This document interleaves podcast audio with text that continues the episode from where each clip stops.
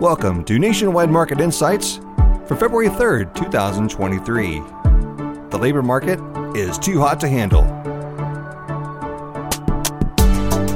The market for workers remains very tight and is supporting economic growth, while concerns of a potential recession continue to build. Wages for employees are rising, which is great news for households, but makes it more challenging for the Fed to lower inflation. This week, the Fed raised rates again for the eighth time in a row. How much impact are these rate hikes having on the labor market? And what's our outlook for future rate hikes? This is Brian Kirk, and joining me today to talk through this key topic, we have Nationwide's Senior Vice President and Chief Economist, Kathy Bostjancic, and Senior Economist, Ben Ayers. Let's start with you, Kathy. This was a big week for economic data, headlined by another rate increase from the Fed and a solid start to 2023 for job growth. What were your key takeaways from this data? Anything surprise you? Well, thanks, Brian. It's been a very busy week for economic data, and as you said, highlighted by the Federal Reserve's decision to raise rates just 25 basis points this time. So they dialed back from their previous increases. They had done a, a four consecutive increases, 75 basis points, dialed that back to 50, and now 25. I would say that Chairman Powell and the FOMC policy statement first started out in a hawkish tone. So even though they dialed back, they said there's a lot more that they you know have to see uh, on the inflation front in terms of prices cooling and that there was further rate increases to come and that once they did get to a level they were comfortable with they would hold it at that level throughout 2023. We have been forecasting that they would raise rates to 5 to 5.25%, that target range. But as Chairman Powell spoke during his press conference, he sounded a bit less concerned about easing financial conditions, meaning the equity market rallying and, and bond yields declining. And the reason that matters is because that's a key conduit by which monetary policy is passed through to the real economy. So if financial conditions are easing while the Federal Reserve is raising rates, there's a chance that it's less effective and inflation could stay higher for longer. Uh, but as he went through the press conference, he seemed less concerned about that and even said that, well, we only need a few more rate increases. So that would still be consistent with their forecast and our forecast. But that he emphasized that, I think, allowed the markets to rally and uh, to get excited basically that the Fed is nearly done and and still hold on to the view that the bond market has had that come the second half of the year they'll be cutting rates because inflation is going to come down a lot and maybe we have slower growth. Now we kind of fast forward a few days to Friday when we get the the January employment report and that really ended up being the real shocker for the week. We saw job gains of over 500,000, 517,000 to be precise, and we saw upper divisions to the previous employment gains stretching back to June. So now the labor market looks even stronger than, than previously thought. Gains were widespread across the private sector, and we also had some gains in the public sector, but across the board in manufacturing and goods sector and also services. We also saw the unemployment rate as a consequence fall back to 3.4%, and that's the lowest unemployment rate in 53 years, and it's a it's a new cycle low. We also saw the work week expand. So average work week weekly hours rose three tenths of an hour to 34.7. That's a big monthly increase. And I think that the net takeaway from all of that is that we're seeing more workers hired and all workers are working more hours. So that really is quite a strong combination of, of work effort. And the fact that average hourly earnings, they continue to moderate. Uh, it was only up three tenths on the month, and that's good news. Because previously, we saw much more rapid gains in average hourly earnings, but year to year, the gain is still above 4%, 4.4. Pre-pandemic, that was 3%. And I think the question going forward is are we really going to see continued moderation in wage growth is what the Federal Reserve wants because they're concerned if we have too strong of wage growth, that's actually going to elevate inflation and, and not allow it to, to go lower, are we really able to, with such low unemployment rate, strong labor demand, really able to get wage growth to, to continue to moderate?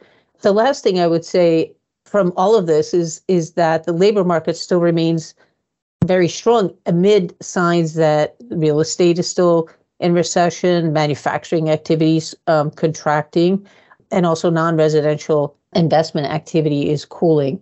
But what we did see is the ISM services report showed that service activity is now back to expanding. We had a, a brief dip into uh, contraction in, in December, but that's come back quite strongly. So it shows the service side of the economy still running strong along with the labor market. Thanks, Kathy. That's a great recap of the events this week. Ben, care to elaborate? I mean, let's ask you if there's anything that stood out from this week's data. Also, can you provide an update on the state of labor supply right now, which has been highly constrained over the past few years? Yeah, great job, Kathy, running through some of the high level numbers. You know, some of the secondary numbers that we got from the labor market were pretty strong as well. Within the December JOLTS data, you know, job openings jumped again, rising over 11 million. And you know, you're looking at the initial jobless claims, those dropped again down to 183,000. So continuing to see signs of very tight labor conditions, not as much impact, I think, on demand from employers for workers as we would expect given the sharp rate increases that we've seen over the year and being consistent with the very strong job numbers that we got in January. You know, getting to your question on the labor supply, there has been a little bit of good news there. Um, over the past couple months, we've seen the civilian labor force rise about a million workers. So there's more people coming into the labor force, which is great. Um, we also saw the participation rate climb to a pandemic high of 62.4. So clearly seeing that, you know, given the strong job openings and the strong wage gains that we're seeing, that there are some more people coming back in. But still, compared to pre-pandemic levels, we're still well below that. We're about a full percentage point lower than the pre pandemic average for the participation rate. We still have nearly two job openings for every unemployed worker out there.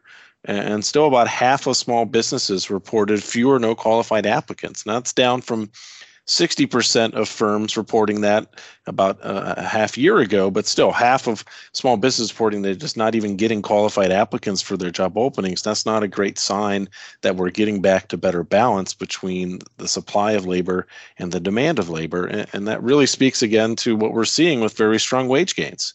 You know, Kathy mentioned we did see a smaller increase in average hourly earnings, but it's still up 4.4% over the past year. We, we saw a smaller increase for the employment cost index in the fourth quarter of 2022, um, but that's still up 5% over the past year. Uh, and while all these are kind of coming down from some of the peaks that we had over 2022, all the wage measures are still much stronger than we'd have over, over a longer term horizon. Uh, and as Kathy mentioned, that's putting some upward pressure on the inflation trends and certainly making the task of bringing inflation back to where we want it to be much more difficult for the Fed. Thanks, Ben. Following up on previous comments that you and Kathy made there, Kathy, the tight labor market is adding to inflation trends through, of course, higher costs for services. And this may keep inflation higher for some time. How does this impact the Fed policy for the rest of the year? And what do these actions mean for our outlook on the economy? Yeah, I think the data complicate the Fed Reserve's job. The longer that we see the strong labor market, while that seems like good news and, and could help the Fed avoid recession and we have a soft landing, the other way that this affects uh, the economy, as you said, it, it, it places upward pressure on inflation, especially for service costs, because the service side of the economy is is much more labor intensive than the goods side. And and also keep in mind that the employment data this morning suggests that income gains are going to be quite strong in January. Add to the fact that overall inflation so far has been easing, that really, in real terms, could give uh, consumers some nice spending power. That's after real consumer spending contracting three of the last four months. So it may be that we see stronger growth for the economy and consumer spending in the near term in the first quarter than we thought but that also will put pressure on inflation um, because it means that companies can charge more because the consumers have more income in, in their pocket. So all of this, I think, just delays further disinflation to the, especially in the service side, and and makes the Fed more resolved to to raise rates. I mean, I think the risk is it could be the Fed funds rate needs to be lifted closer to five and a half percent. We're not changing our forecast at this point, but but that would be the risk. And again, certainly, if you think about the remaining months of the year, it's hard to imagine that the Fed Reserve, looking at these strong data, would be inclined to to cut rates unless inflation is really falling quite quite sharply. It's it's all about inflation, but again, when you look at these fundamentals, they don't seem to support continued you know sharp falls in inflation. So I think you know in terms of the the the outlook, it may be that we get stronger growth now, but it actually increases the chances for a harder landing somewhere towards the middle part of this year. Well, if we do see a recession later this year, I guess that's going to mean some big changes for businesses. Ben, labor demand has remained strong to date, but there are some signs that firms are worried about weaker conditions ahead. Uh, what do the latest updates from the business sector tell us about hiring plans for the rest of the year? Sure. You know, we've seen some, you know, headlines of job cuts and particularly in the tech sector, but in some other areas of the economy, but we haven't really seen that many businesses broadly cut workers. We, we already mentioned the low initial jobless claims that continues to decline. So that implies to us that while there may be some firms that are already starting to cut back in anticipation of weaker conditions ahead, most of those workers are probably finding a job pretty quickly given the high demand in other sectors. And in generally, we're not seeing a broad based cuts yet. More firms are starting to maybe cut back on hiring first or, or cut back on the number of hours worked, although obviously we already mentioned that didn't show up in the data for January. But in general, those are probably the first steps rather than actually starting to cut jobs. But we are hearing from firms that they're planning for worse times ahead. They're clearly looking at the tea leaves and they're looking at potential for reduced sales and they're preparing that potentially they need to see some cuts later on. You look at survey data from both CEOs and CFOs that tells us that business leaders are at a point where they're seeing a recession coming later this year you know, looking at the uh, NFIB data for small businesses, you know, fewer business owners are planning to increase employment over the next six months than we've seen over the past couple years, and most of them are saying now is not a good time to expand. So if you're not looking to increase employment, you're looking to expand your business, you're kind of in a hold spot. Uh, and right now we're still in that point where they're not yet to the point where they're cutting many workers, but they're probably not going to be adding as many. Uh, and as we see more sectors slip into contraction, obviously housing's been a contraction for most of the last year. Um, you know, manufacturing has shown signs of contraction recently. Services has kind of bounced around, but you know, still showing some signs of slower growth broadly across the economy. When you start to see those profits drop, especially in response to the high interest rates, we're going to see consumer spending slow, and I think that's going to have an impact on the hiring trends that we expect over the rest of the year you know, while much of the focus within the JOLT survey was on the high job openings, we actually saw some reduced signs of of new hires. And yet again, that's kind of the progression that we're in here. We're still at a very strong point from a demand standpoint from employers, but eventually we're going to see them cut back on new hires. They're going to cut back on worker hours and probably eventually start to see some job cuts if those recessionary conditions that we expect actually do unfold by the middle stage of this year. So we're not to the point where we're seeing the, the labor market roll over yet, um, but we're probably at the peak point and starting to see things deteriorate from here. Um, so, Kathy, I guess the last question we'll talk about today, um, given expectations that businesses are going to start to pull back on hiring soon, what you know, what's your outlook for what you see for the labor market for the next year? Where do you see the unemployment rate going? And are there any sectors that could be hit harder than others as we look forward to the outlook over 2023? Yeah, I, you know, you made some really good points, Ben, that, that um, the survey data, whether it's JOLTS or the, the, the small business survey or even today's ISM services anecdotes uh, from supply managers, doesn't really match the strong employment gains that we saw in, in the payroll data. The service sector reported that they are they're cautious and they are holding in on the reins of, of hiring. You know, when we were trying to make sense of the very low jobless claims that you cited uh, for this week, we were thinking that companies, um, okay, they may not be laying off workers in anticipation of a recession, but they would be slowing the pace of, of new hires. And the reason they wouldn't necessarily lay off is that it was so difficult to find skilled workers to begin with that there could be some labor hoarding. I think that still could be the case, and maybe maybe jobless claims lose their kind of leading economic indicator status. Uh, but that said, today's data does give us a bit of pause. But as you said, as we go forward and, and corporate earnings which by the way weren't very strong for the fourth quarter and and it did show that revenue growth was slowing you know if that continues that's going to put pressure on companies across the board to reduce costs and the quickest and, and biggest way to reduce costs is, is to reduce headcount in terms of the sectors it'll really well i think it will certainly um, leisure and hospitality and and and healthcare those are two areas that have led the job gains post COVID.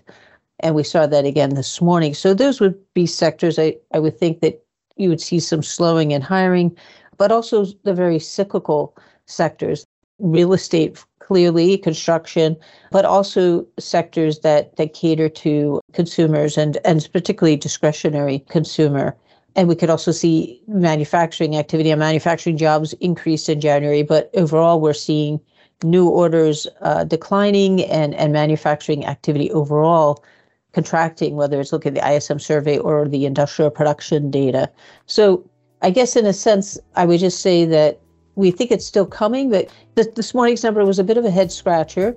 But we still think that uh, one way or the other, the Federal Reserve wants to cool things down, and that means they may just have to do more. Um, and but eventually, it would show up uh, in the labor market, and really particularly the, the cyclically sensitive sectors uh, of the economy. But eventually, really, no sector would be really spared from, from job losses. Well, let's go ahead and wrap it up there today for this podcast. Thank you, Kathy and Ben, for walking us through the data that we saw this week and for the implications for the labor market and the economy for the rest of this year. Uh, join us next time for a deep dive into how recent changes in Washington, D.C could potentially affect the economy this year. Be sure to subscribe to receive notifications when each new episode is released. Until next time, for Nationwide Market Insights, this is Brian Kirk. The information provided by Nationwide Economics is general in nature and not intended as investment or economic advice, or a recommendation to buy or sell any security or adopt any investment strategy. Additionally, it does not take into account any specific investment objectives, tax, or financial condition, or particular needs of any specific person. The economic and market forecasts reflect our opinion as of the date of this report and are subject to change without notice. These forecasts show a broad range of possible outcomes. Because they are subject to high levels of uncertainty, they will not reflect actual performance. We obtain certain information from sources deemed reliable, but we do not guarantee its accuracy, completeness, or fairness. Nationwide, and the Nationwide N and Eagle are service marks of the Nationwide Mutual Insurance Company. Copyright 2023 Nationwide.